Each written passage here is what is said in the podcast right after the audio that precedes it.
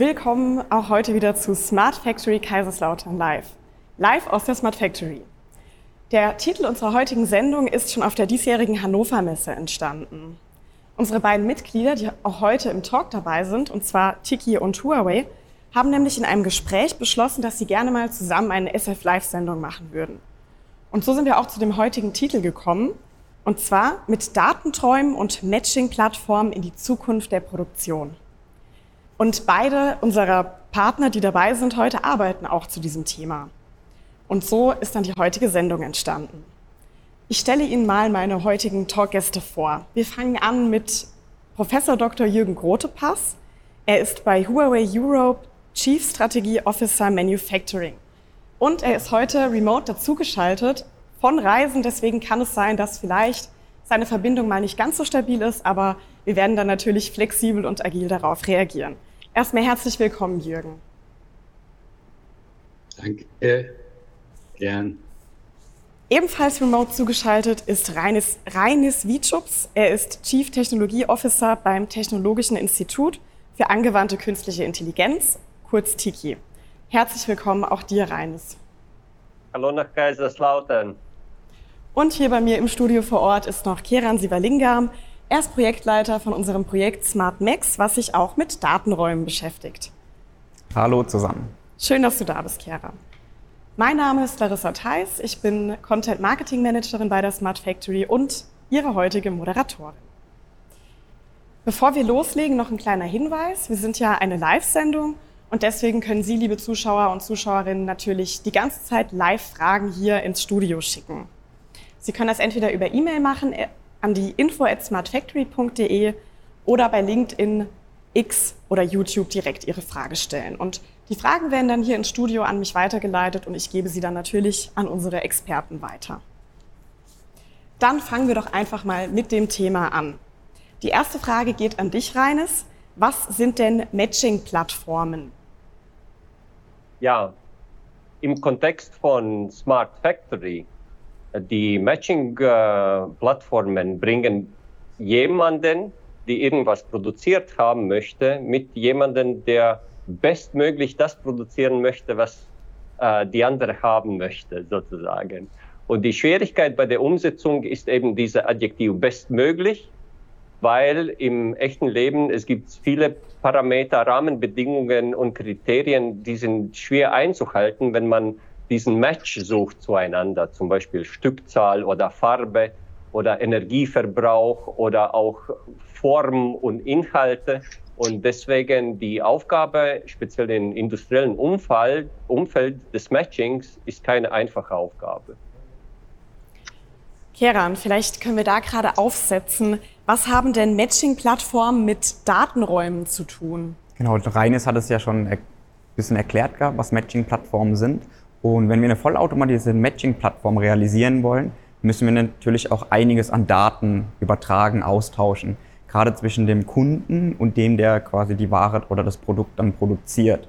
Reden wir zum Beispiel jetzt über unseren LKW als Beispiel, den wir bei uns produzieren. Das sind erstmal CAD-Daten immens wichtig, weil wir drucken die aus einem 3D-Druck, wir fräsen den Container und wir müssen ja erstmal wissen, wie sieht denn das Objekt aus.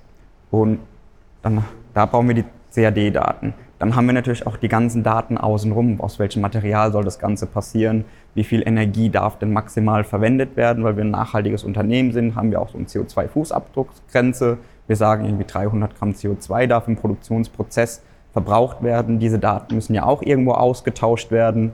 Und so findet immer ein stetiger Austausch von Daten zwischen dem Kunden und dem Produzenten statt. Und diese Daten sollen natürlich sicher übertragen werden. Und diese Sicherheit können uns Datenräume gewährleisten. Und genau das ist das ja auch, was wir im Forschungsprojekt SmartMax untersuchen. Wie können wir so einen Datenraum für die Produktion gestalten? Mhm. Super interessant.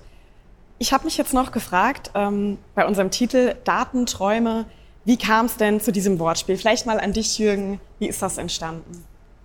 Ja, bei dem Vorgespräch ähm, hatten wir gedacht, Datenräume ist natürlich sehr abstrakt und wir sind zwar fasziniert davon, aber wir können vielleicht das ein oder andere Unternehmen, das ja gerade die Reise der Digitalisierung begonnen hat, nicht erreichen. Deswegen haben wir gedacht, es sind auch Träume, Datenträume, nämlich es werden Geschäftsabschlüsse in den Datenräumen möglich von dem man vorher nur träumen konnte, in der Geschwindigkeit und Effizienz. Deswegen diese, dieses Wortspiel Datenträume und Datenräume und Partner erreichen zu können. Denn im Dialog hat man gesehen, da wird dann jetzt eine Neugier entstehen. Und ähm, es gibt ja auch die ersten Allianzen und Industrieorganisationen wie Manufacturing X, die jetzt als Forschungsbeck gestartet wird, und Catenex, wo kleine, mittlere Unternehmen an die Hand genommen werden, um dann mit einem Service an diesen Datenraum auch dran koppeln zu können, um ganz schnell in die Geschäftstätigkeit hineinzukommen. Und da ist natürlich noch ein Aspekt, nämlich dieses Datenwachstum wächst mit der Digitalisierung exponentiell. Und damit hat man nie gesehene Möglichkeiten, zuvor nie gesehene Möglichkeiten der Kooperation in der Wertschöpfungskette. Und das wird oft übersehen. Und das ist das Neue. Und genau darum geht es auch in dem neuen Schwerpunkt Manufacturing X. Und deswegen auch äh, von Datenträumen sprechen wir. Das klingt auf jeden Fall wirklich traumhaft. Und ich habe auch gerade gesehen, dass schon eine Zuschauerfrage reingekommen ist. Die würde ich einfach direkt mal vorlesen. Das mit dem Matching klingt ja so nach einer Art Parship für Maschinen. Wer möchte denn, genau, wer möchte denn dazu was sagen? Ja, ich, ich gebe den Zuschauer schon recht. Ähm, und also kurioserweise auch im echten Leben, es ist nicht so einfach, den perfekten Partner zu finden. Ja, deswegen hätten wir ähm, auch zahlreiche Plattformen, die das erleichtern, auch im Privatleben. Und äh, ich meine, im Produktionsumfeld, das kann, nicht immer ist es äh, einfacher äh, oder komplexer, aber es kann auch viel, viel komplexer sein, weil es sind ja komplexe Produktionsprozesse und man hat Tausende und aber Tausende von Rahmenbedingungen und Anforderungen und äh, die sind sehr, sehr schwer mh, zufriedigend und, und ausreichend zu erfüllen. Und da ist die Analogie schon ein bisschen passend, weil auch im Privatleben das ist manchmal sehr, sehr schwierig. Vielleicht, vielleicht eine kleine Ergänzung hier an der Stelle. Das ist ein tolles Bild, stimmt aber nur bedingt weil das Produkt als das Ziel der Begierde da noch fehlt. Die Maschinen wollen sich ja nicht kennenlernen untereinander, sondern sich lediglich verabreden, um das Produkt zu fertigen. Und die Selbstbeschreibung der Maschinen ist da eher herstellerunabhängig auf die Beschreibung der Fähigkeiten bezogen, die es einbringen kann. Und da, da hat das Produkt das Sagen, welche Fähigkeiten ihm denn gefallen. Beziehungsweise der Kunde, der seinen Wünschen entsprechend konfiguriert hat, und auch weitere Wünsche einbringen kann, nämlich zum Beispiel Regionalität, Lieferzeit, Energie und CO2-Fußabdruck und so weiter. Also können die Kunden ihre Wünsche auf dem digitalen Marktplatz oder einem Datenraum zur Fertigung ausschreiben. Und Fertigungspartner hier können ihre Anlagen registrieren, um bei Bedarf Produktionsleistung anbieten zu können. Also so Vermittlung von Kunden- und Lieferantenbeziehungen, die dann die Plattform um Services anzubieten für die Partner bis zum Geschäftsabschluss. Das mag der Unterschied sein zu diesem Parship. Okay, also ganz so einfach ist es dann doch nicht. Da spielt dann noch ein bisschen mehr mit rein. Jürgen, jetzt machen wir gleich direkt mit dir weiter. Du hast ja auch im Vorgespräch einen Vergleich mit Google Maps eingebracht. Warum ja, im Anfang ähm, ist mir dieses Bild sehr schnell gekommen, denn Google Maps hilft uns ja Wege zu finden, um unser Ziel zu erreichen. Und das sieht man im Alltag. Das hilft dann für das Beispiel, Datenräume halt zu nutzen. Der Start zu Fuß zum Beispiel, dann per Bus, Bahn, Fahrrad und so weiter, mit Angabe von Zeiten und neuerdings auch Energieverbräuchen. Und die Verkehrsmittel sind ja Google Maps bekannt und lokal auch verfügbar. Und bei Navigation werden Verspätungen zeitnah ermittelt und aktuelle Umleitungen vorgeschlagen. Und hier bei unserer kundenindividuellen Produktion, nach dem Smart Max, Siran hat es eben erzählt, ähm, im Production Level 4 Kontext ist es durchaus ähnlich. Hier gibt der Kunde sein Produkt als Ziel ein, zum Beispiel Spezifikation CAD-File und KI bzw. autonome Agenten helfen jetzt geeignete Produktionsmittel, also Maschinen und Fertigungsanlagen, zu finden die es fertigen könnten. Zum Beispiel CS3D-Druck bei Unternehmen A, dann Schweißen und Montage bei Unternehmen B und Lieferung durch Unternehmen C als Ziel. Ja, und woher weiß es denn, welche Produktionsmittel verfügbar sind? Na, das geht, weil Unternehmen diese im Datraum angemeldet haben. Also Unternehmen registrieren ihre Fähigkeiten der Maschinen, damit der Service auch geleistet werden kann. Mhm. Und was ist jetzt da der konkrete Vorteil im Vergleich zur klassischen Produktion, wie wir sie heute schon kennen? Also genau gesagt, genau betrachtet gibt es zwei Vorteile. Zum einen können Kunden für ihr Produkt, Produkt Fertigungsmittel nutzen, ohne diese kaufen zu müssen. Sie tragen also kein Risiko mehr, falls nach dem sonst notwendigen Invest Maschinen oder Kundenaufträge wegbrechen ja, und Anlagen leerlaufen. Und zum anderen können Fertiger einen bestehenden Maschinenpark anbieten, was dieser gerade ohne Kundenauftrag ist. Und dieses Paradigma nennt sich auch Manufacturing as a Service. Und wir sehen ja solche Lösungen hier auch an der Demoanlage der Smart Factory und auch im SmartMax-Projekt. Und auch als einer der Use Cases im Industrienetzwerk Catena X der automobilen Wertschöpfungskette als Fallbeispiel. Mhm, super interessant. Jetzt habe ich noch eine Frage an Reines. Was hat denn jetzt ein Auftraggeber genau davon, wenn er seinen Auftrag in so einen Datenraum einspeist? Ja, wenn wir bei Analogien bleiben, ich glaube, die Vorteile sind gleichen, wenn wir als Menschen in denselbigen Raum uns aufhalten. Ja? Wir müssen nicht die Wände oder die Türen überwinden. Ähm, gewisse Protokolle sind auch ausgemacht. Äh, darf ich Schuhe anbehalten oder muss ich die ausziehen? Ist es warm oder ist es kalt? Möchte ich warm haben oder möchte ich kalt haben? Und genau dasselbe äh, ist auch mit Datenräumen. Dort sind äh, die äh, Protokolle und die Schnittstellen bereits abgeklärt und auch sozusagen überwunden. Und die Kommunikation, Zusammenarbeit ist viel leichter, als wenn wir eben diese Wände oder diese Gebäude oder diese Distanzen überwinden äh, müssen. Okay, die Datenräume sind nicht physikalisch, sondern virtuell, aber dadurch, dass wir hohe Anforderungen an Datensicherheit oder auch hm, Komplexität bei der Datenübertragung haben, wenn so ein Datenraum zur Verfügung steht, dann sind viele, viele Sachen im Vorfeld geklärt und gelöst und der Austausch und Arbeit mit diesen Daten ist erheblich einfacher.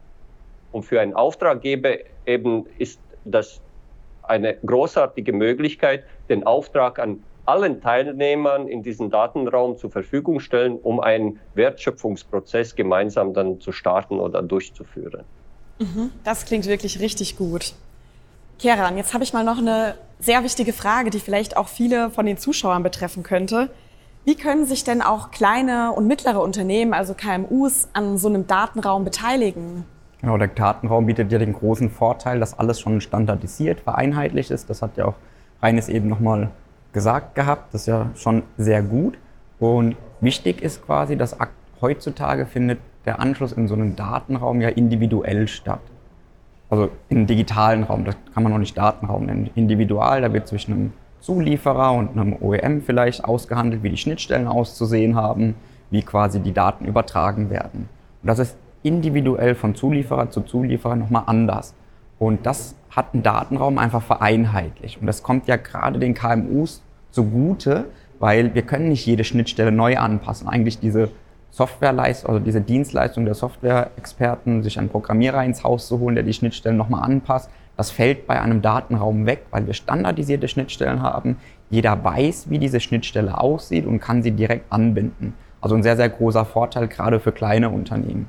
Und man kann sich das Ganze ja wie auf dem iPhone der App Store vorstellen. Man klickt einfach drauf, installiert sich das und schon hat man das zur Verfügung. Und das ist ja der, der Vorteil von Datenräumen, dass wir KMUs enablen, digitale Wertschöpfung zu betreiben.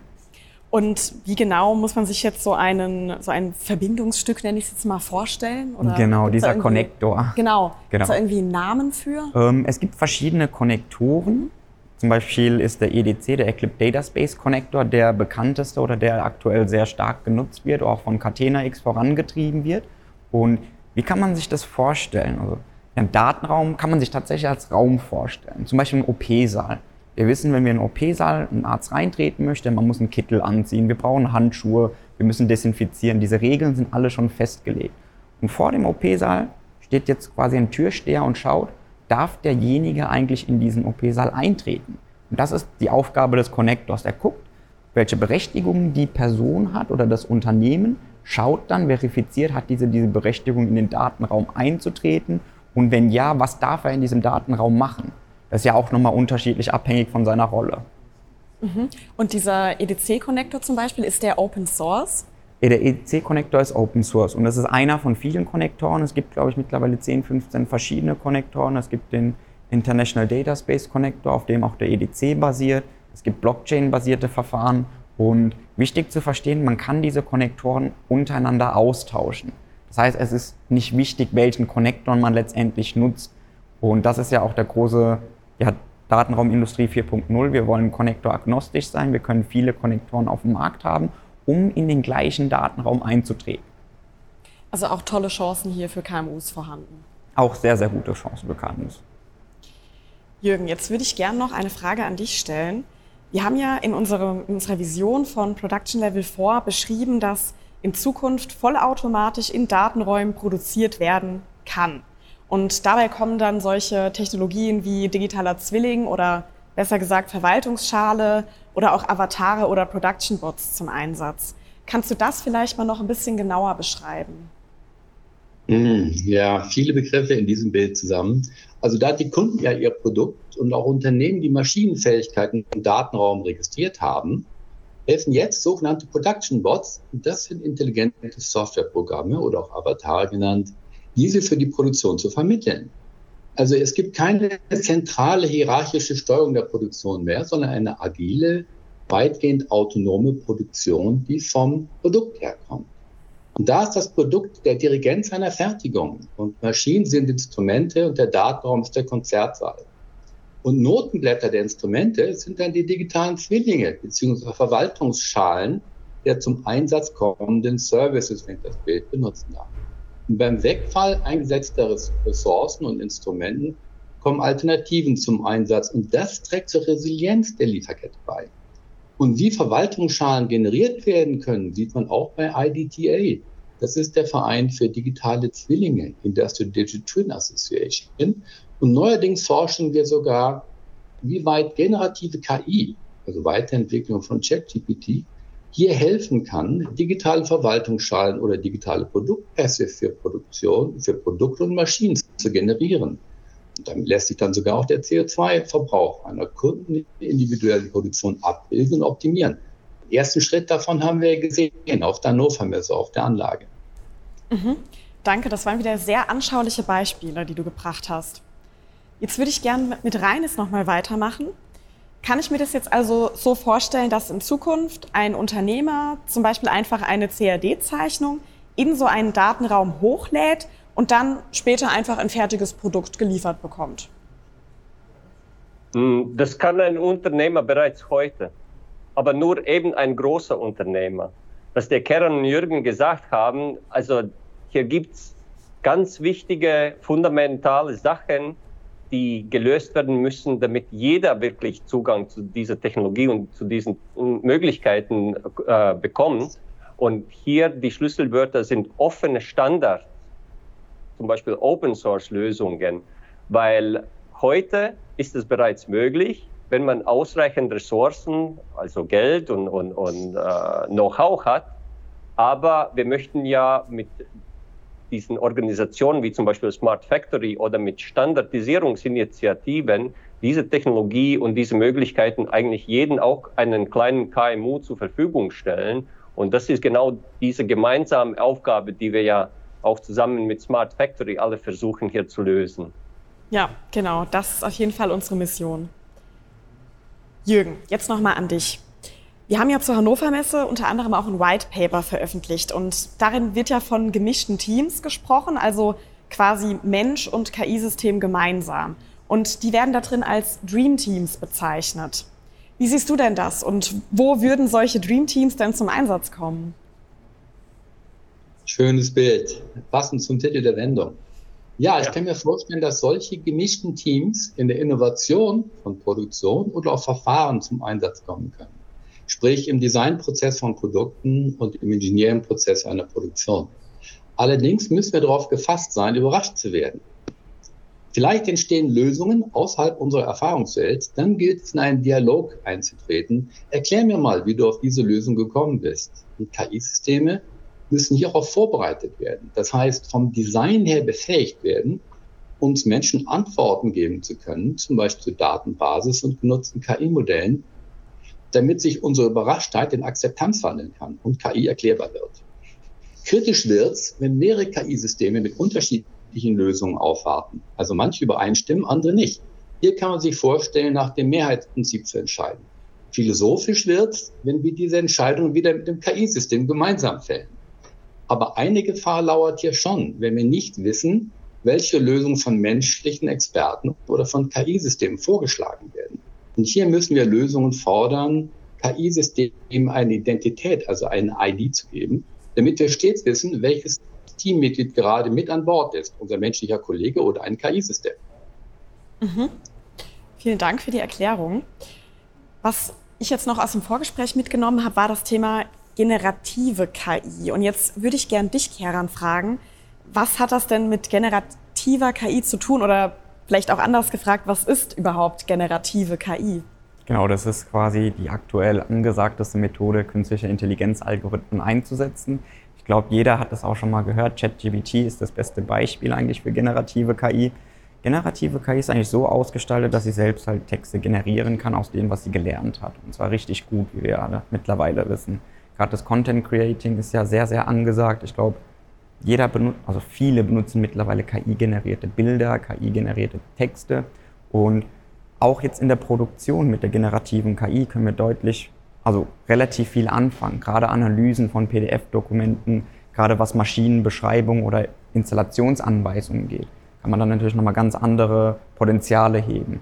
Müssten wir vorher irgendwie ein 120-seitiges Manual durchlesen, um zu verstehen, wie quasi die Maschine in Betrieb genommen wird, können wir jetzt einfach diese PDF einer generativen KI zur Verfügung stellen und die dann auch schrittweise dann abfragen. Die generative KI wird niemals eine Maschine physikalisch in Betrieb nehmen. Davon sind wir noch sehr, sehr weit weg. Vielleicht werden wir es auch nie erreichen. Aber wir können jetzt Arbeiter, Worker viel, viel schneller enablen, Facharbeiten zu erledigen, wie jetzt quasi eine neue Maschine in Betrieb nehmen. Und das mit Hilfe der KI. Mhm. Ich sehe gerade, dass wir noch eine neue Zuschauerfrage reinbekommen haben. Die ist ein bisschen provokativ. Ich lese sie euch gerade mal vor. Für was brauche ich denn dann überhaupt noch Menschen in der Produktion?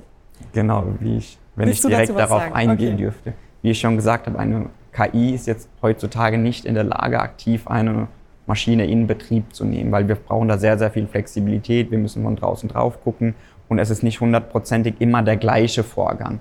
Auch wenn wir die exakt identischen Maschinen haben, Fabrikumgebungen unterscheiden sich, Fabrik, Fabrikumgebungen sind anders. Und da ist der Mensch am flexibelsten. Wir können da hinlaufen, wir können schauen, wir können reagieren. Und das kann eine KI nicht so gut wie ein Mensch, weil die flexibelste Einheit in der hm. Produktion ist und bleibt für die nächsten Jahre erstmal der Mensch. Und die KI ist immer als additive Komponente hier zu sehen und nicht als Ersatz von einem Menschen. Mhm.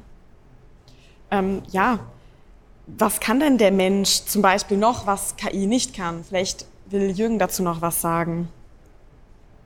Ja, der Mensch kann Regeln brechen, sei es aufgrund spontaner Intuition oder aktuell besseren Wissens. Das kann eine KI nicht. Sie folgt Regeln und Daten. Und dieses spontane Brechen von Regeln macht uns sehr kreativ und ist auch Teil unserer Stärke. Wir aber sind nicht gut im Erfassen und Durchleuchten großer Datenmengen. Das wiederum ist die Stärke der KI. Also sollten wir KI nutzen in Bereichen, in denen wir Hilfe brauchen und nicht in den Bereichen, wo wir eh schon gut sind. Und Kahnemann hat in seinem Klassiker langsames Denken, schnelles Denken unser Wahrnehmungssystem mal untersucht und in zwei Kategorien. System 1, das ist intuitiv und vorurteilbehaftet und System 2, das ist datenbasiert, aber anstrengend und energieverbrauchend eingeteilt. Und bei Entscheidungsfindungen kommen meist unbemerkt System 1 zum Einsatz, obwohl wir felsenfest davon überzeugt sind, unsere Entscheidung sorgfältig und faktenbasiert nach System 2 getroffen zu haben. Stimmt aber nicht. Also kann KI uns hier helfen, im System 2 zur Seite stehen als unser Krückstock sozusagen. Und das wiederum hilft uns, in unserer Lernkurve wieder Neues zu begreifen, neue Fakten und Zusammenhänge zu lernen. Okay, also doch am Ende das Streamteam aus Mensch und KI. ja, genau. So, dann schaue ich gerade mal. Wir haben noch eine weitere Zuschauerfrage, die würde ich euch auch gerade noch mal vorlesen. Wie können denn Geschäftsfelder für oder mit KI aussehen? Wer möchte denn dazu was sagen? Ich kann auch gerne darauf eingehen. Gerade jetzt, wenn wir ChatGPT anschauen, das ist ja schon mal ein sehr großes Geschäftsfeld. Ich glaube, wir haben die eine Milliarde Dollar Umsatzmarke innerhalb so kurzer Zeit ähm, gesprengt. Das gab kein Produkt vorher, das so schnell diesen Umsatz erreicht hat. Und gerade in der Produktion, KI, Geschäftsmodelle, Optimierung, ganz großer Punkt. Gerade wenn wir CO2-arm, CO2-neutral produzieren wollen, kommen wir eigentlich gar nicht daran vorbei. Und das wäre zum Beispiel das Anbieten solcher Optimierungsalgorithmen, wäre ja schon mal ein Geschäftsmodell.